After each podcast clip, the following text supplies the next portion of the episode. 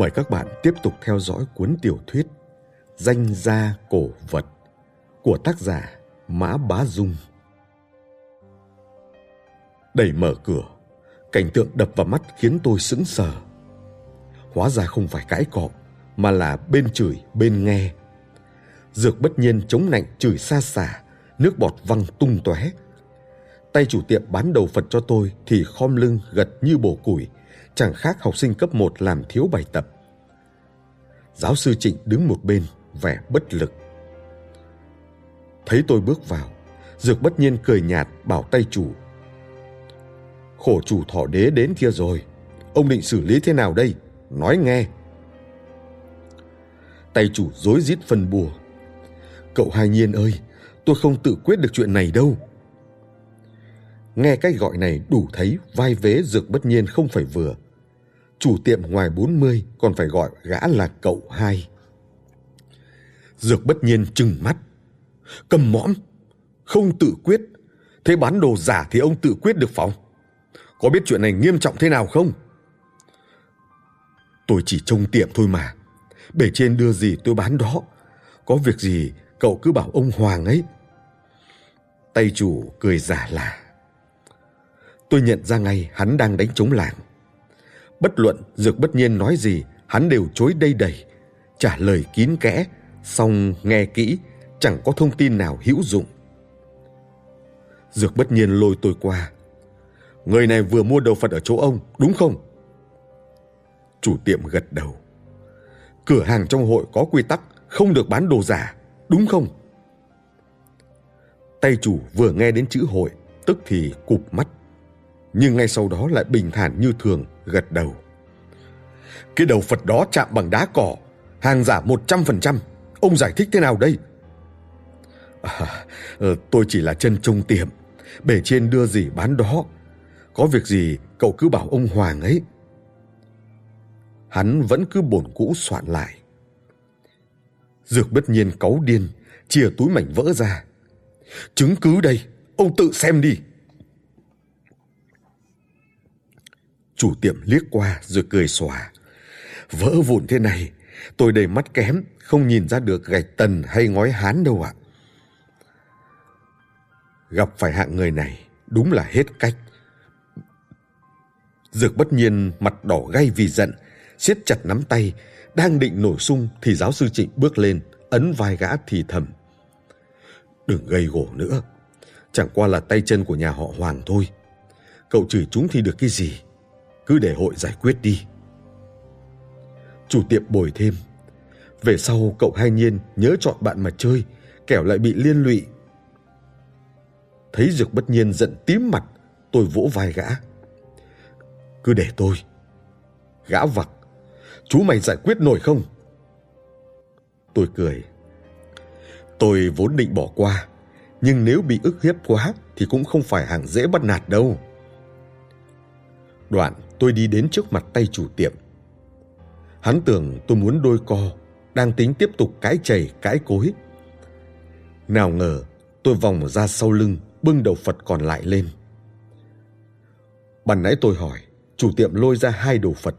Tôi mua một, còn một vẫn đang đặt sau tủ quầy chưa cất. Cái này bao nhiêu? Tôi hỏi. Tay chủ không biết tôi có ý gì. Thuận miệng báo một cái giá tôi bèn giơ đầu Phật lên lắc lắc. Kỹ thuật cỏ dập đã thất truyền từ thời dân quốc, hôm nay lại được diện kiến tận mắt, đúng là hiếm thấy. Thực mong có cơ hội làm quen với tác giả. Tay chủ đang gật đầu khom lưng, lập tức lấy lại vẻ đáo đề Cậu đùa đấy à? Tiệm tôi xưa nay không bán hàng giả, cũng chả biết cỏ dập cỏ giết gì hết. Tôi cười, anh chắc không? Vốn tôi không định truy cứu, nhưng ông anh đã nói thế thì tôi phải đòi lại quyền lợi cho người tiêu dùng mới được. Tay chủ ngơ ngác, vờ như không hiểu. Tôi bèn ước lượng đầu Phật trong tay. Tượng Phật bằng đá cỏ đều cố ý tạo vết nứt thẳng, góc đứt gãy ngọn, giả sa thạch nứt vỡ vì chênh lệch nhiệt độ. Nhưng nếu đập ra, đường nứt sẽ như vết men dạn, mảnh mà rối Nói tới đây, Tôi nheo mắt liếc vào gian trong. Cái của tôi đập vỡ rồi, còn cái ông đang bày đây thôi. Để tôi đập thử xem vết nứt thế nào. Nếu là sa thạch, tôi sẽ đền gấp 10. Còn nếu là đá cỏ... Dược bất nhiên chêm vào. Muốn đền bao nhiêu anh mày chấp hết.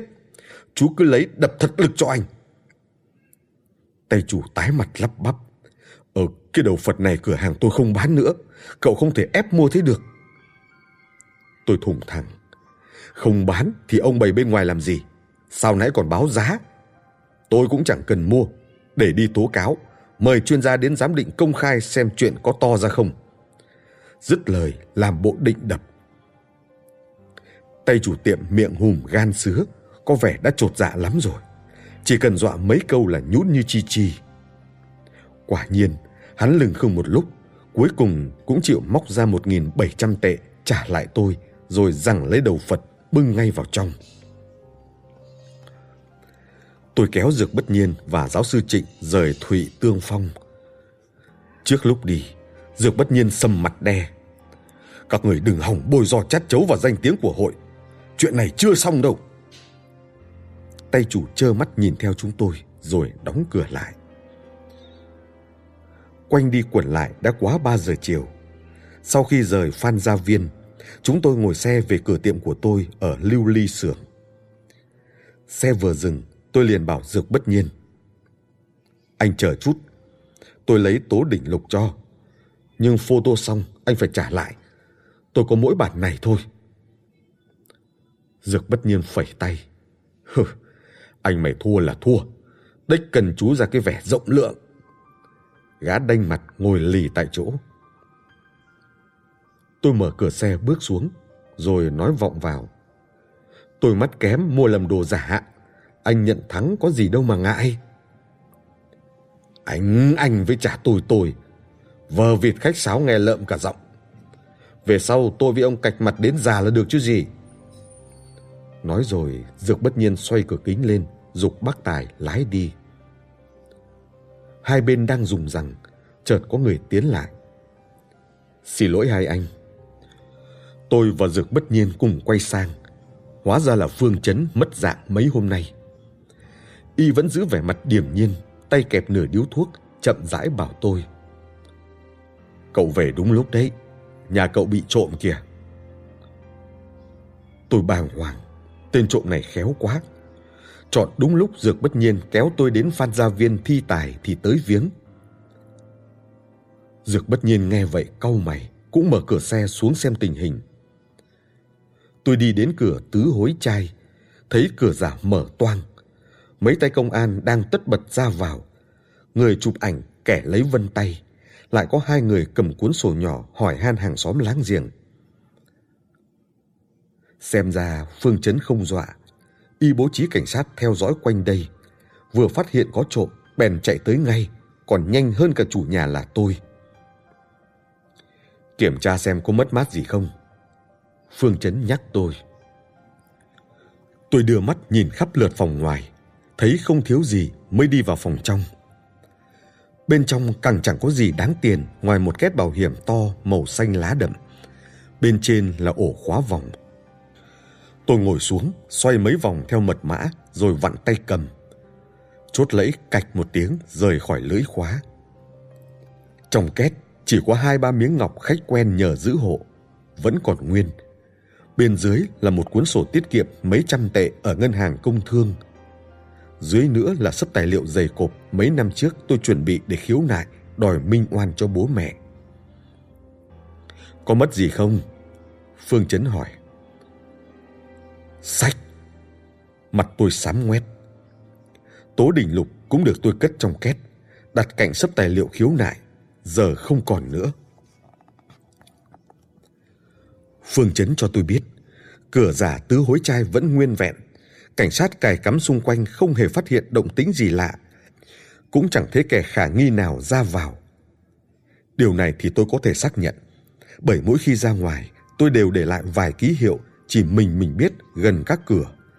Những ký hiệu đó vẫn còn nguyên, chứng tỏ cửa không hề bị mở. Phương Chấn hỏi còn ai biết mã két ngoài tôi không? Tôi trả lời chưa từng tiết lộ với ai khác. Nhưng chuyện này cũng chẳng nói lên gì cả. Phương Chấn nói, nhân viên kỹ thuật của chúng tôi chỉ 30 phút là mở được loại khóa kiểu cũ này, không để lại dấu tích. Y nheo mắt nhìn quanh, hòng bới ra manh mối ẩn giấu trong phòng. Rất có phong thái cảnh sát hình sự lão luyện. Tôi sực nhớ ra một chuyện. À, nếu cửa giả không hề hấn gì, két bảo hiểm cũng không bị cậy, lại không để ý thấy ai khả nghi, thì sao anh biết được nhà tôi bị trộm? Phương Chiến cười. Tôi đã cài một món đồ chơi lên két sắt nhà cậu. Hễ két sắt mở, nó sẽ tự động phát tín hiệu tới đồn cảnh sát gần đây. Các người cài lúc nào đấy? Tôi bực bội. Chuyện này rõ ràng chưa được tôi đồng ý mà họ đã tự tiện hành động. Hôm cậu đi gặp cục trưởng Lưu. Xem ra đám phương chấn đã có kế hoạch từ lâu. Ban ngành liên quan quả nhiên thần thông quảng đại. Thấy tôi không vặn vẹo, Phương Chấn rít một hơi thuốc, thả khói qua lỗ mũi rồi tiếp tục kể.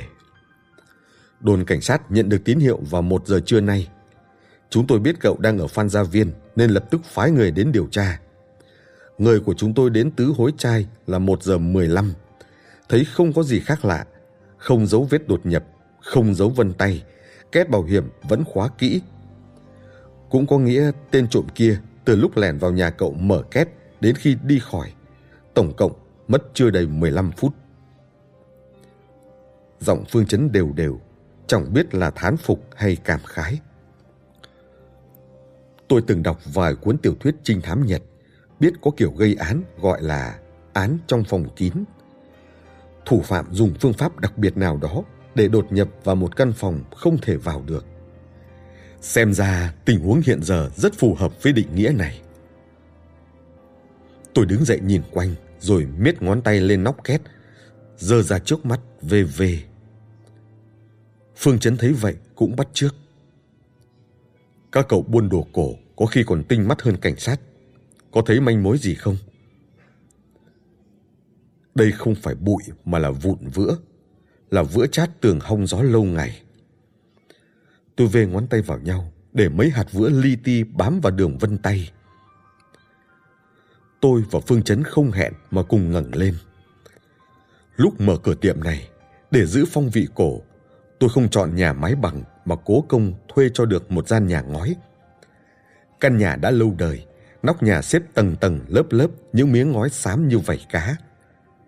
Nếu kẻ trộm dỡ ngói chui vào thì có thể hiểu được vì sao nóc két lại có vữa trên mái.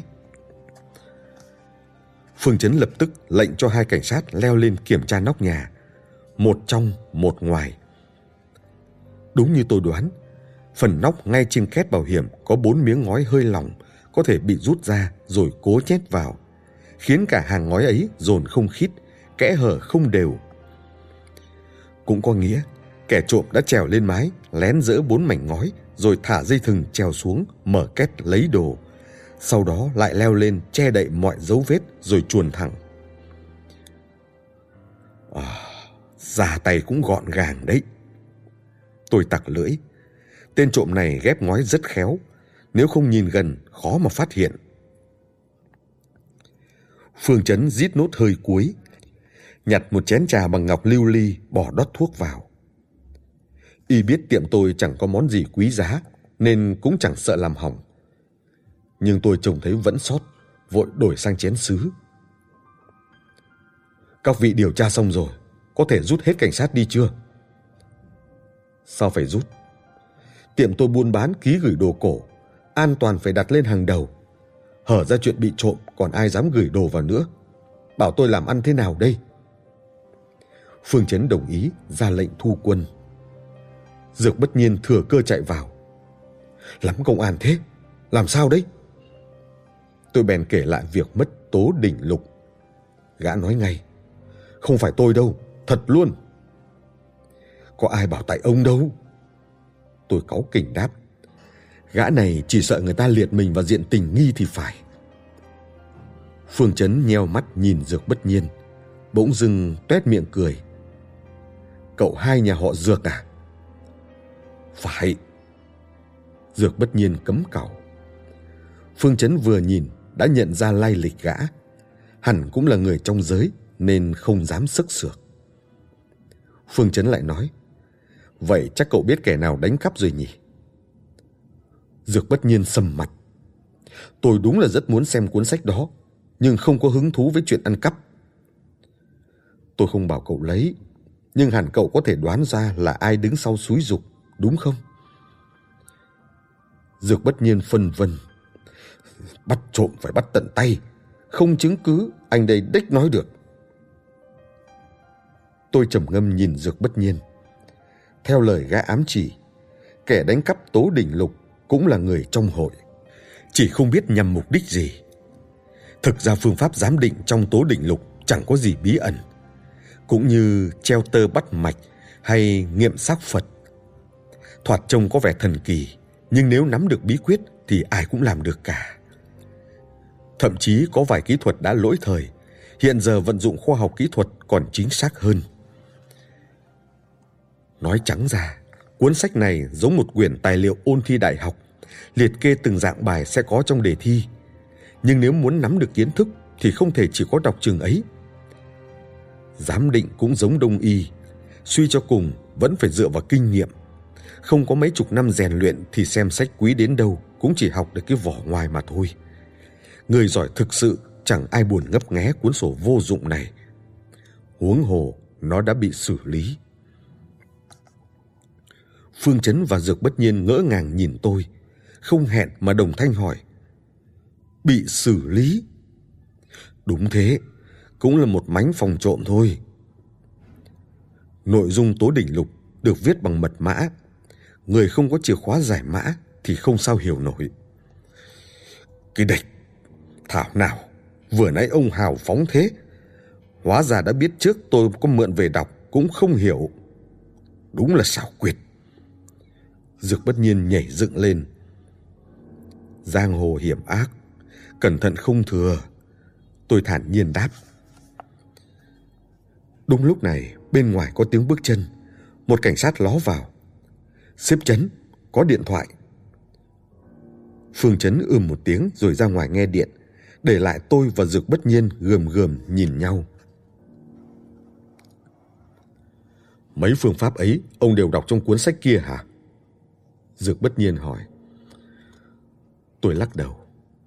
Đào đâu ra? Tôi chỉ học được từ đó vài ngón vặt vãnh thôi. Giám định cổ vật chủ yếu phải dựa vào kinh nghiệm bản thân. Nghe tôi nói vậy, mặt dược bất nhiên mới giãn ra. Gã nhìn quanh ngó quất rồi hạ giọng. Nói ông nghe, kỳ hội kia cũng chẳng đoàn kết đếch gì đâu. Từ sau cải cách mở cửa là đấu giá kịch liệt, mỗi phái một phách. Huyền môn bọn tôi còn đỡ, chứ mấy phái kia giờ tha hóa hết rồi. Để đạt mục đích thì bất chấp thủ đoạn. Mười phần chắc chín là bọn chúng đánh cắp sách của ông. Cái tiệm Thủy Tương Phong hôm nay có phải thuộc Hoàng Môn không? Hình như Hoàng Môn và Huyền Môn các ông không hòa hợp cho lắm. Nên giáo sư Trịnh mới ngăn không cho ông làm to chuyện. Đúng không? Dược bất nhiên lặng thinh, coi như thừa nhận Lẽ ra gã không được tiết lộ. Chẳng qua nể tôi là con cháu họ hứa nên mới hé cho biết vài chuyện. Xem ra bốn phái trong hội nghiên cứu giám định cổ vật Trung Hoa đều muốn đoạt tố đỉnh lục. Khác chăng là kẻ đến thẳng nhà tôi, ví như dược bất nhiên, kẻ lại đi đánh cắp. Cục trưởng Lưu hẳn đã lường trước chuyện này nên mới sai phương chấn cắt người giám sát. Quyển sách kia tự nhiên lại thành miếng thịt béo mới hở ra một góc đã thấy ruồi nhặng ùn ùn kéo đến. Dược bất nhiên ngước nhìn mái ngói tặc lưỡi. Chúa ông an ninh kém quá. Ban ngày ban mặt có kẻ dỡ ngói vào nhà mà chả ai biết cả.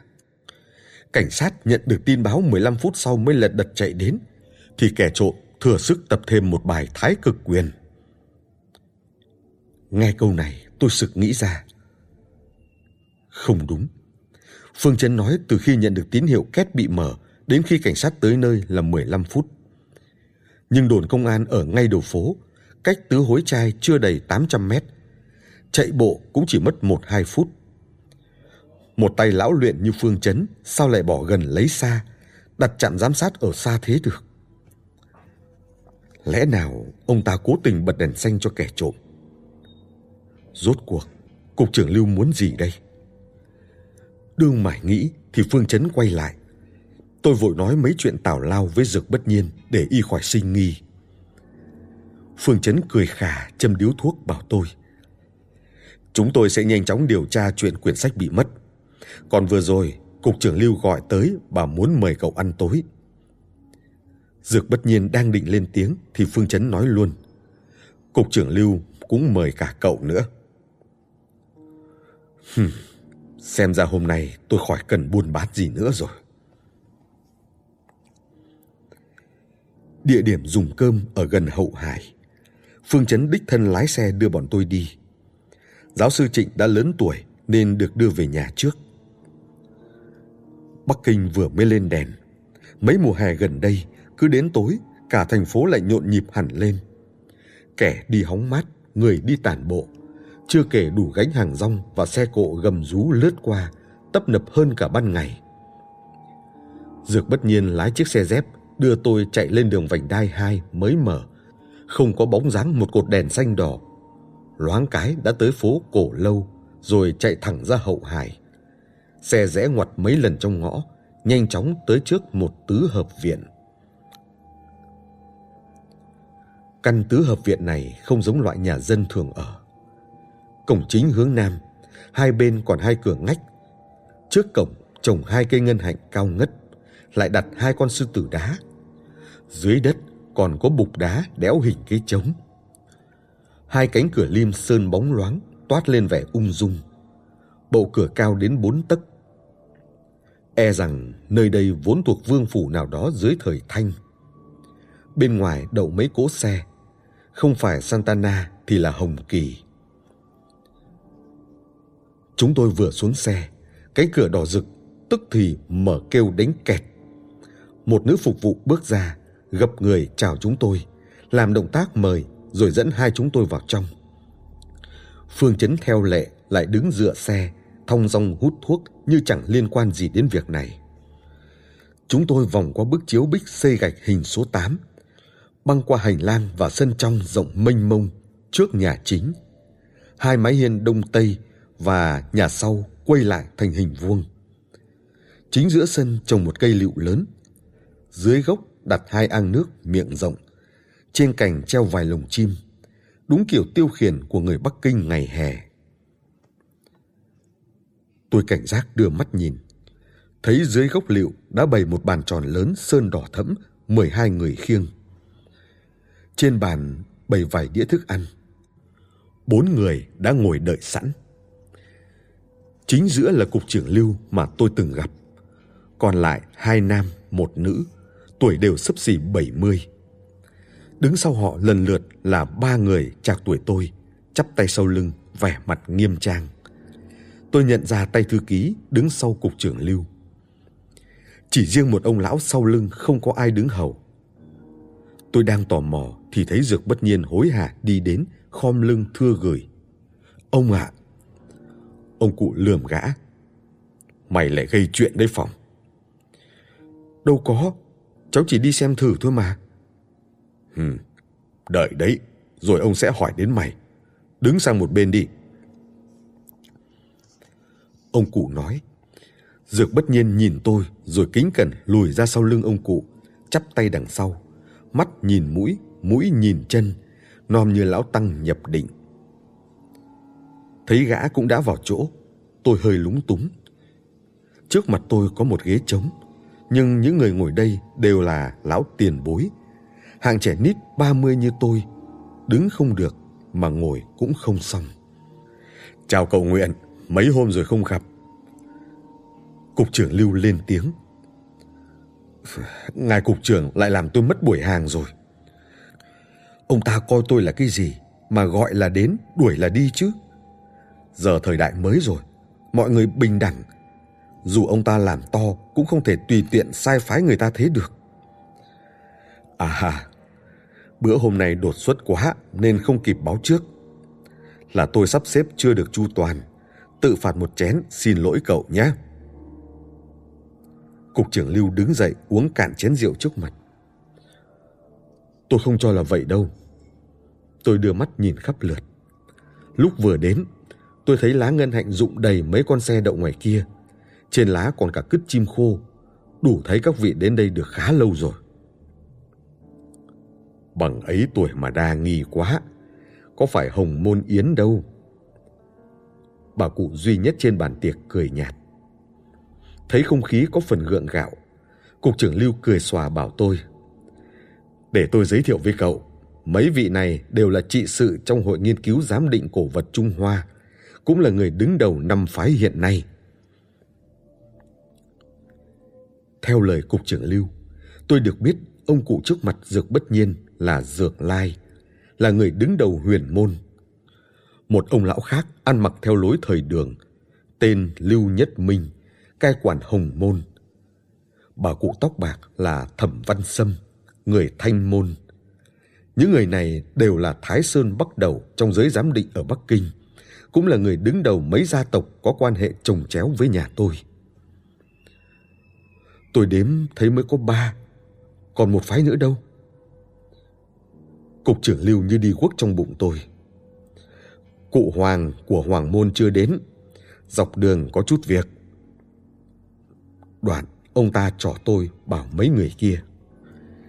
Chắc các cụ cũng biết rồi.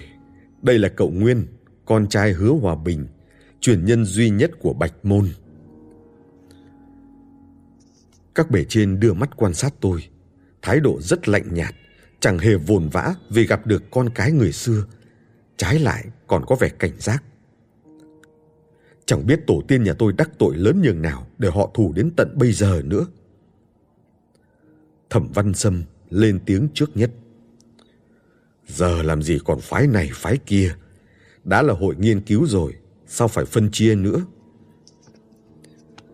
Giọng bà phảng phất phong vân kịch Bắc Kinh. Trầm bổng, du dương, đầy âm điệu, nghe rất êm tai. Tôi bỗng chú ý tới người đứng phía sau Thẩm Văn Sâm. Người này nhìn quen quen, hình như đã gặp ở đâu. Bà ta chỉ giới thiệu ngắn gọn. Đây là Thẩm Quân, nhân tài trong họ nhà tôi. Thẩm Quân khẽ gật đầu rồi lại đứng lần vào bóng tối, chẳng nói chẳng rằng. Cục trưởng Lưu cười. Chị Sâm nói phải lắm, nhưng hôm nay chúng ta ăn bữa cơm thân mật, không nói công việc, chỉ ôn chuyện nhà thôi. Người xưa có câu rất hay. Mắt rượi ngày hè bóng cây dâm, đình con ngồi duỗi sáo thì thầm. Nào, để tôi kính các vị một chén, coi như mở màn. Dứt lời, ông ta cầm chén rượu trước mặt lên uống cạn. Mấy người kia cũng lần lượt hở hững nâng chén.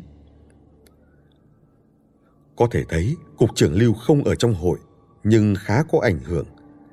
Nhất cử nhất động đều tác động đến tình hình chung. Dù sao cũng là người làm lãnh đạo, phong thái hiển nhiên khác hẳn đám học giả nhàn tản tiêu dao. Hết tuần rượu, cục trưởng Lưu nhẹ nhàng đặt chén xuống, đan hai tay vào nhau, từ tốn nói.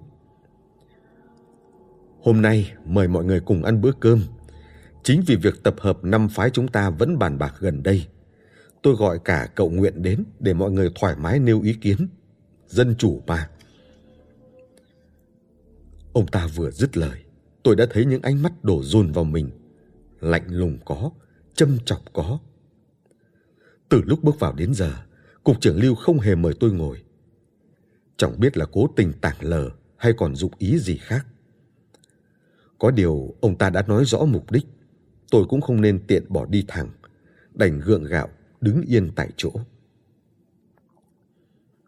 Thẩm Vân Sâm lên tiếng. Anh Lưu nói rõ xem, tập hợp năm phái nghĩa là sao? Cục trưởng Lưu đáp. Nếu đã tìm được truyền nhân nhà họ hứa, tôi muốn mời về Bạch Môn, về lại hàng ngũ năm phái. Bằng không hội chúng ta vẫn thiếu vẹn toàn.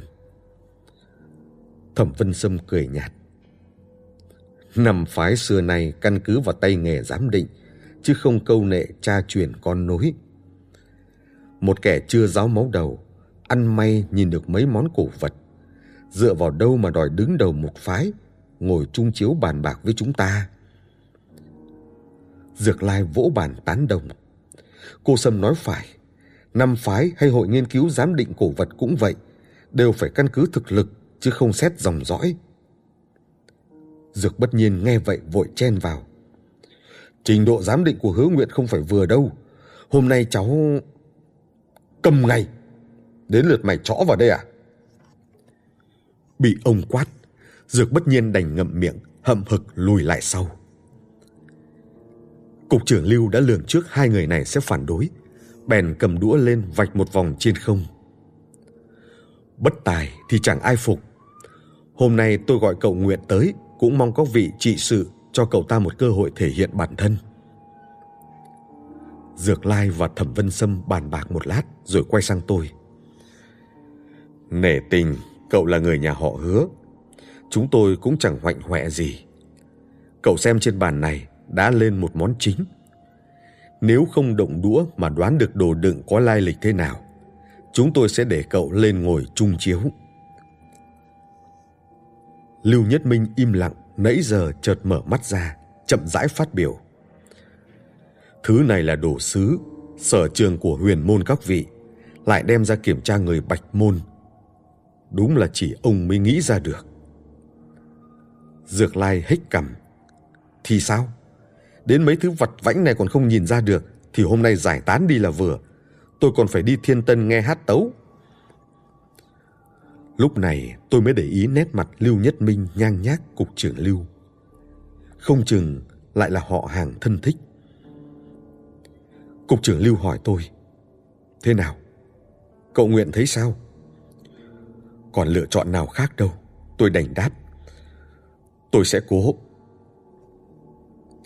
Đề bài của ông cụ dược quả là hiểm.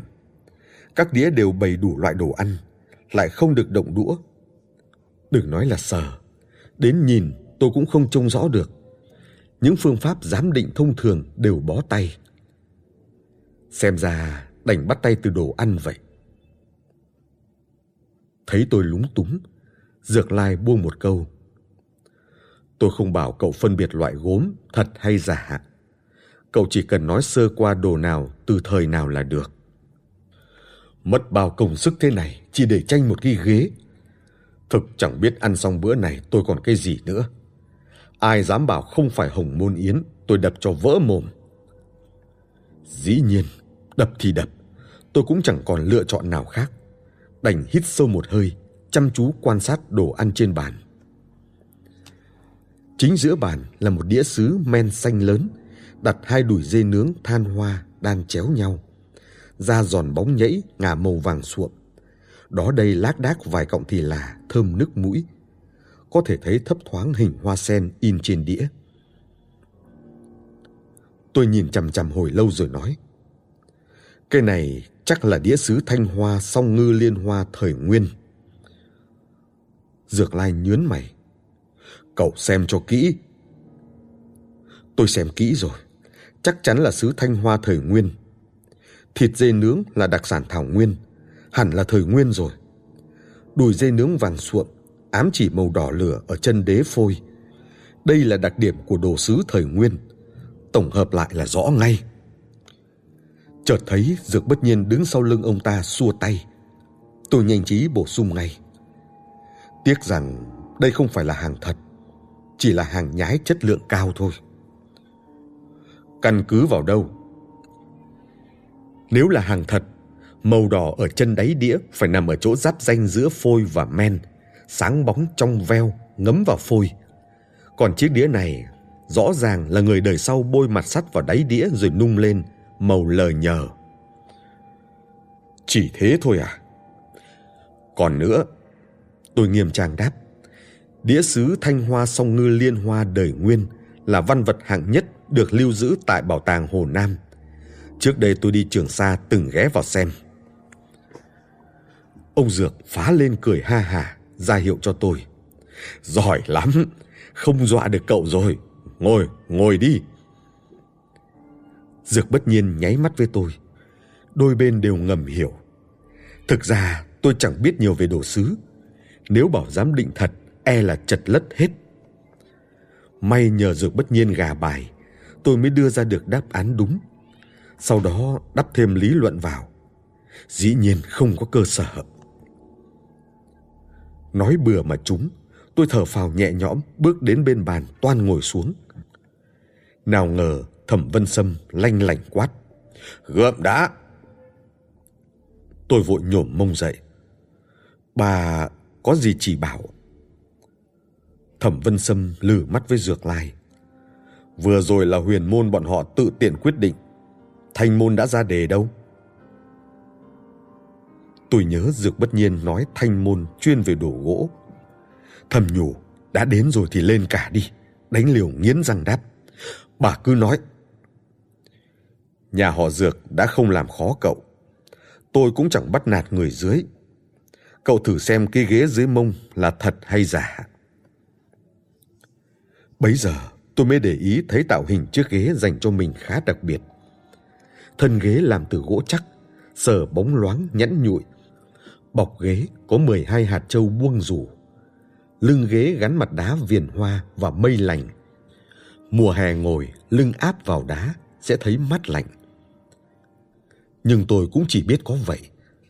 Đồ sứ tôi còn lơ mơ, chứ đồ gỗ thực sự là rốt đặc cán mai. Hội này thực phô trương thái quá. Ăn bữa cơm mà phải huy động nhà trong vương phủ. Đĩa bát thì dùng sứ thanh hoa đời nguyên – tuy chỉ là hàng nhái, còn ngồi ghế gỗ chắc lưng đá. Đúng là xa hoa hết mực. Tôi vừa vờ vịt sờ lưng ghế câu giờ, vừa tính xem phải làm sao. Đoán thật giả thì dễ. Dù không biết gì, vẫn có 50% xác suất nói chúng. Chỉ sợ bà già kia hỏi duyên do, tôi không thể nói là đoán mò được. Nghề giám định này có một mánh chỉ hiểu ngầm, không nói ra. Có lúc dựa vào kiến thức về đồ cổ không lần ra manh mối thì đành suy luận theo logic. Nếu logic không hợp lý thì món đồ đó quá nửa là giả. Phương Chấn nói chơi đồ cổ cũng giống phá án là vì vậy. Tôi không biết gì về đồ gỗ, xem ra đành dựa vào quan sát và logic xem có moi được điểm bất thường nào trên ghế không. Thấy tôi ngắm đi ngắm lại chán chê mãi không nói gì. Thẩm Vân Sâm lên tiếng. Nếu cậu không đoán được thì cứ nói thẳng. Không cần cố ra oai trước mặt bà già này. Dứt lời, bà ta đắc ý liếc cục trưởng Lưu. Cục trưởng Lưu thản nhiên cầm đũa xẻ một miếng thịt dê nhắm với rượu trắng. Lưu Nhất Minh vẫn nhắm mắt dưỡng thần. Tựa như không liên quan tới việc này. Dực bất nhiên thừa cơ thì thào gì đó với ông gã. Hẳn là kể chuyện ở Phan Gia Viên. Tôi sờ từ lưng ghế đến tay vịn, rồi lại từ tay vịn đến miếng đá tựa lưng.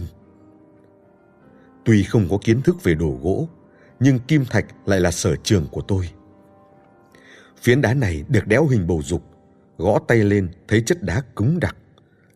Theo lý, loại ghế này dùng vào mùa hè, chất đá phải mềm lạnh, nhẵn nhụi mịn màng, dựa vào mới thư thái. Nhưng miếng đá này lại nứt nẻ thô ráp, vân đá ngoằn ngoèo, sần sùi lồi lõm. Không còn nghi ngờ gì nữa, chế tác thô sơ thế này ắt là giả. Tôi tự tin đầy mình ngẩng lên, bắt gặp ánh mắt đầy thâm ý của Thẩm Vân Sâm. Chợt trột dạ. Giả ư? Tôi không cho là vậy. Tôi vội xem xét lại lướt ngón tay qua tay vịn cong cong lần nữa tôi chợt thấy bên trên hình như có khắc chữ nhìn kỹ trên tay vịn có sáu đường bằng nhau xếp thành hàng từ trên xuống dưới. Lại nhìn sang tay vịn bên kia thấy để hai chữ cửu tam. Một ý nghĩ vụt lóe lên trong đầu tôi. Sáu gạch và cửu tam. Vậy thì chỉ có một khả năng. Quẻ càn trong chu dịch có tượng hai quẻ càn đơn chồng lên nhau. Sáu hào đều là dương, vạch ra thành sáu đường thẳng. Cửu tam rõ ràng là hào đề của quẻ càn. Cửu là hào dương, tam là vị trí. Lăn lộn trong nghề này phải thuộc nằm lòng chu dịch. Tôi nhớ hào từ của hào này là quân tử cả ngày hăng hái, tối đến vẫn thận trọng lo sợ nguy hiểm mới không mắc lỗi. Ý nói người quân tử ban ngày phải cố gắng, đến tối thì nghĩ ngợi tự xét lại mình. Tôi sực vỡ lẽ, bèn đứng thẳng dậy bảo Thẩm Vân Sâm. Đây là lưng ghế đá rủ châu gỗ chắc cuối thời Thanh, hàng thật trăm phần trăm. Thẩm Vân Sâm cười nửa miệng. Cậu dựa vào đâu mà dám chắc thế? Bởi chiếc ghế này không dùng để ngồi, mà là để răn dậy. Thẩm Vân Sâm khẽ gật đầu, giơ tay vén lọn tóc bạc trước chán. Thái độ đã không còn lạnh lùng như vừa nãy. Xem ra tôi nói đúng rồi. Mời ngồi. Bà ta hiền hòa nói.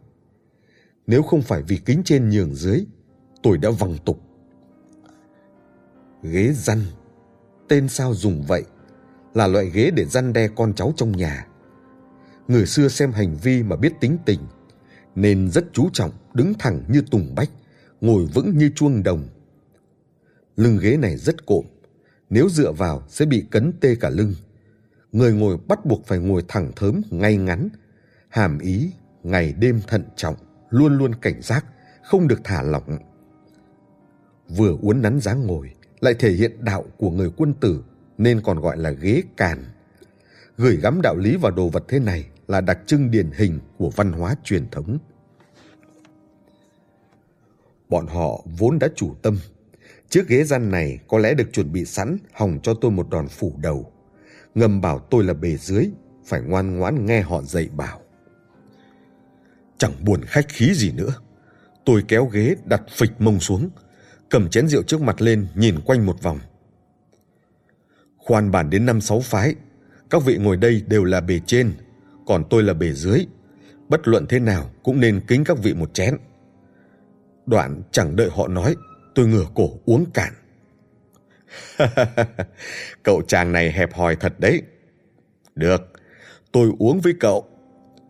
Ông Lai vỗ bàn rót đầy chén, dơ về phía tôi rồi uống cạn. Lưu Nhất Minh và Thẩm Vân Sâm cũng nâng chén uống một hớp.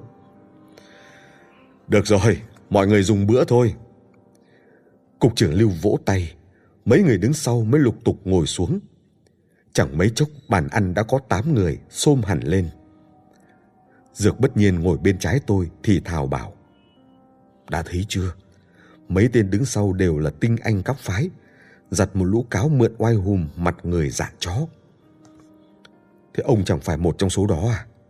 Tôi vặn. Hừm, tôi đây có lý tưởng đạo đức, có suy nghĩ, có mục đích. Đường đường thanh niên bốn có, chúng bị thế đích đâu được. Phục vụ liên tục bưng hết món nguội đến món nóng lên. Bữa cơm này chủ yếu là món giang hoài, thêm vài món tứ xuyên, đều chế biến vô cùng tinh tế. Đĩa đùi dê nướng đặc sản Bắc Kinh bày giữa bàn trông lại hơi phóng khoáng quá độ. Tôi đói dã ruột, bất chấp bị ai đánh giá, gắp ngay một miếng cá mè chiên xù bỏ vào miệng. Thấy mềm xốp, thơm nức, không hổ là đầu bếp hàng đầu. Nếu ở nhà hàng, chắc phải 8 đến 10 tệ một đĩa. Thẩm Vân Sâm chưa buồn động đũa, thong thả bảo tôi. Cậu nguyện này, vừa rồi chúng tôi chỉ nói nếu cậu vượt qua thử thách mới có tư cách ngồi vào bàn chứ chưa đồng ý cho nhà họ hứa trở về hội đâu nhé. Tôi cũng đặt đũa xuống ung dung đáp. Tôi chỉ muốn tìm hiểu về tổ tiên nhà mình. Còn về việc tập hợp năm môn phái thì tùy ý cục trưởng. Bản thân tôi không có tham vọng gì. Thẩm Vân Sâm bất lực quay sang cục trưởng Lưu. Anh nghe chưa? Người ta cũng có thiết tha gì. Cục trưởng Lưu cười xòa. Mọi người làm quen với nhau đi đã rồi đâu sẽ có đó. Đúng lúc này, một giọng nửa nam nửa nữ văng vẳng truyền đến, vang vọng trên đỉnh đầu mọi người. Các vị ăn uống xôm nhỉ?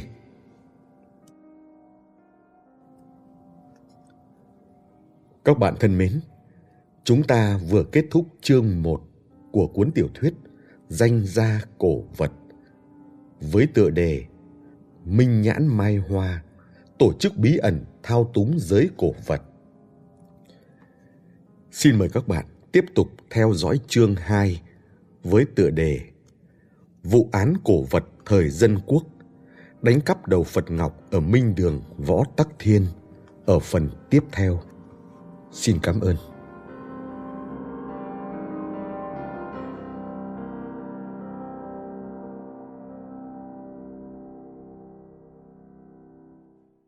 Để ủng hộ kênh, quý vị có thể để lại bình luận cũng như chia sẻ hoặc có thể ủng hộ tài chính trực tiếp về các địa chỉ đã được ghi ở phần mô tả.